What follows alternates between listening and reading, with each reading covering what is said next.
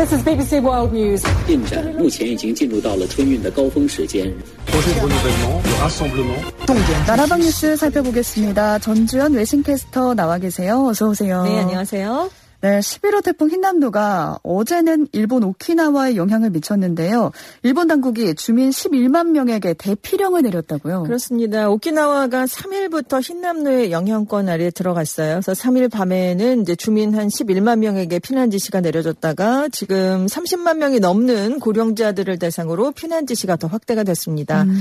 이 피난 지시는 당국이 태풍 같은 재해로 인한 피해를 줄이기 위해서 발령하는 다섯 단계의 경보가 있는데 그 중에서 두 번째로 높은 레벨 4에 해당하는 단계입니다. 또 오키나와 주요 섬 북부 지역에는 산사태 위기 경보가 경계로 상향 조정이 됐었고요. 네. 태풍의 영향으로 강풍과 폭우가 이어지면서 70대 여성과 80대 남성을 비롯한 4명이 강풍에 넘어져서 부상을 입었습니다. 또 8천 가구가 정전이 됐고요. 강한 바람으로 주택의 담이 무너지고 유리창이 깨진 곳이 많았고요. 미야코지마에서는 초속 40.1m의 매우 강한 바람이 불어서 가로수가 꺾이는 일도 있었습니다. 네. 또 군이 가미에서는 어제 오전에 1시간 동안 61.5mm의 비가 내렸어요. 그래서 오키나와현 전역에서 강한 비가 이어졌는데 지금 태풍은 오키나와 북쪽으로 좀 이동을 한 상황이거든요. 그런데 오늘도 오키나와에는 오후 6시까지 강풍이 계속 불고요. 150mm의 비가 내릴 것으로 예상이 되고 있습니다. 네. 그리고 이제 태풍이 이제 올라 가고 있으니까 그 경로에 놓이는 곳이 규슈 지방이에요. 규슈도 오늘 오전까지 180mm 정도로 매우 많은 비가 쏟아지고요. 초속 40에서 60m의 강풍이 불 것으로 예상되고 있습니다. 네, 뉴스를 보니까 일본 특파원 방송 기자가 리포트를 하는데 네. 몸이 흔들리더라고요. 그렇죠. 네, 네, 네. 여전히 지금도 바람이 많이 불고 있는 상황 그렇습니다. 같고요. 네. 일본도 일본인데 그 전에 태풍이 대만도 지나왔잖아요. 그렇습니다. 대만 상황은 어떤가요? 대만은 2일부터 영향권에 들어갔어요. 그래서 일부 지역에 많은 비가 내렸고요. 강한 바람이 불긴 했지만 큰 인명 피해는 발생하지 않았습니다. 수도 타이페이시의 경우는 태풍이 지나면서 가로수 피해 89건, 침수 피해 6건, 기본 시설 피해 32건 이렇게 총 153건의 피해 신고가 접수가 됐고요. 북주의 신주현에서는 나무가 쓰러지면서 전봇대가 함께 무너졌습니다. 아, 네. 그래서 1,600여 가구가 정전 피해를 입기도 했습니다. 대만 중앙기상국도 이제 한 흰남노가 북상을 하면서 대만은 어제 오전 11시를 기점으로 육상의 태풍 경보는 해제가 됐습니다. 하지만 여전히 강한 바람이 불고 음. 2 내지 3m의 높은 파도가 일고 있다라면서 주민들에게 주의를 당부했습니다. 네, 태풍이 지나가더라도 워낙 반경이 넓기 때문에 네. 여전히 영향을 미치는 모습 보이고 있습니다. 옛소련의 마지막 서기장이자 옛소련의 유일한 대통령이었던 미하일 고르바조프의 장례식이 현지 시각으로 3일에 치러졌습니다. 그렇습니다. 고르바초프 전 대통령이 지난달 30일에 당뇨와 심장 질환 등으로 인한 오랜 투병 끝에 향년 91세로 사망을 했는데요. 현지 시각으로 3일 오전 10시에 그 장례식이 모스크바 시내 중심부에 있는 건물인 하이스, 하우스 오브 유니온의 필라홀에서 치러졌습니다. 이 필라홀이 소련을 건국한 레닌을 비롯해서 스탈린, 브레즈네프 등 역대 소련 서기장들의 국장에서 시신이 마지막으로 대중에 공개됐었던 굉장히 역사가 있는 그런 장소였습니다. 네. 이날 장례식은 국장은 아니었어요. 하지만 러시아 정부가 의장대를 지원하면서 국장에 맞먹는 절차로 진행되긴 했습니다.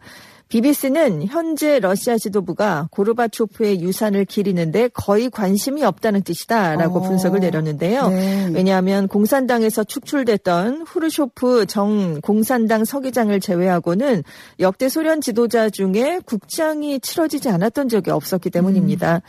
이번 장례식에는 메드베데프 국가안보회의 부의장, 스테파신 전 로- 러시아 총리 등이 참석을 했고요. 외국 정상 중에서는 친러시아 행보를 보여왔던 오르반 헝가리 총리만 참석을 했습니다. 또 수천 명의 모스크바 시민들이 장례식이 시작되기 전부터 이 장례식장 주변에 길게 줄을 늘어서면서 고인을 추모하기도 했습니다. 네, 쭉 참석자 명단을 말씀해 주셨는데 푸틴 러시아 대통령은 보이지가 않네요. 그렇습니다. 장례식에는 참석을 하지 않았고요. 대신 이제 1일에 고인의 시신이 안치됐던 병원에서 미리 개인적으로 조문을 했습니다. 이에 대해서 크렘린궁은 푸틴 대통령의 업무 일정상 장례식에 참석하는 건 어려웠다 이렇게 설명을 내놓긴 했습니다. 네. 하지만 고르바초프 전 대통령이 소련의 마지막 서기장으로 개혁 개방 정책을 추진해서 나라 밖에서는 냉전을 평화적으로 종식시켰다라는 호평을 받았지만 러시아 내부에서는 소련의 몰락을 초래한 배신자다 이렇게 엇갈린 평가를 받았거든요. 음. 그래서 이제 푸틴 대통령이 2000년에 처음으로 대통령에 올랐을 때 고르바 초프에 의한 옛 소련 붕괴를 20세기 최대 지정학적 재앙이다 이렇게 불렀었습니다. 네. 그래서 푸틴 대통령이 2007년에 자신의 전임자였던 옐친 전 대통령이 사망을 했을 때는 국장으로 장례를 치렀거든요. 음. 국가 애도일도 선포를 했었고요. 그래서 그때와 이번은 굉장히 대비가 된다 이런 평가가 나오고 있습니다. 네. 또 50년 만에 유인 달 탐사 프로젝트 아르테미스의 로켓 발사가 또다시 미뤄졌어요. 네, 현지 시각으로 3일 오후 2시 17분, 우리 시간으로는 어제 새벽 3시 17분에 발사가 예정돼 있었거든요. 네. 하지만 미국 항공우주국 나사가 이 아르테미스 로켓을 준비하는 과정에서 연료가 노출되는 문제가 또다시 아, 발견됐다라면서 아, 네. 현지 시각으로 3일 오전 11시 17분에 비행을 취소했습니다. 나사가 그런데 지난달 29일에도 로켓 발사를 시도했었는데 그때도 똑같은 연료 누출 문제가 있었거든요. 음. 그때 그래서 이제 첫 번째 시도가 중단이 됐는데 두 번째도 중단이 된 겁니다. 일단 지구랑 달의 위치를 고려했을 때 로켓을 발사할 수 있는 다음 시기는 9월 19일에서 10월 4일 또 10월 17일에서 31일 사이가 있는데요. 네. 넬슨 나사 국장은 기술적인 문제를 해결하기 위해서 이 발사대에 세워져 있는 로켓 을 조립동으로 옮기게 되면 적어도 10월 중순까지는 발사 일정이 연기될 수도 있다 이런 아. 설명을 내놨습니다. 이 아르테미스가 1972년 아폴로 17호가 달에 착륙한 이후에 50년 만에 재개되는 유인 달 탐사 프로젝트인데요.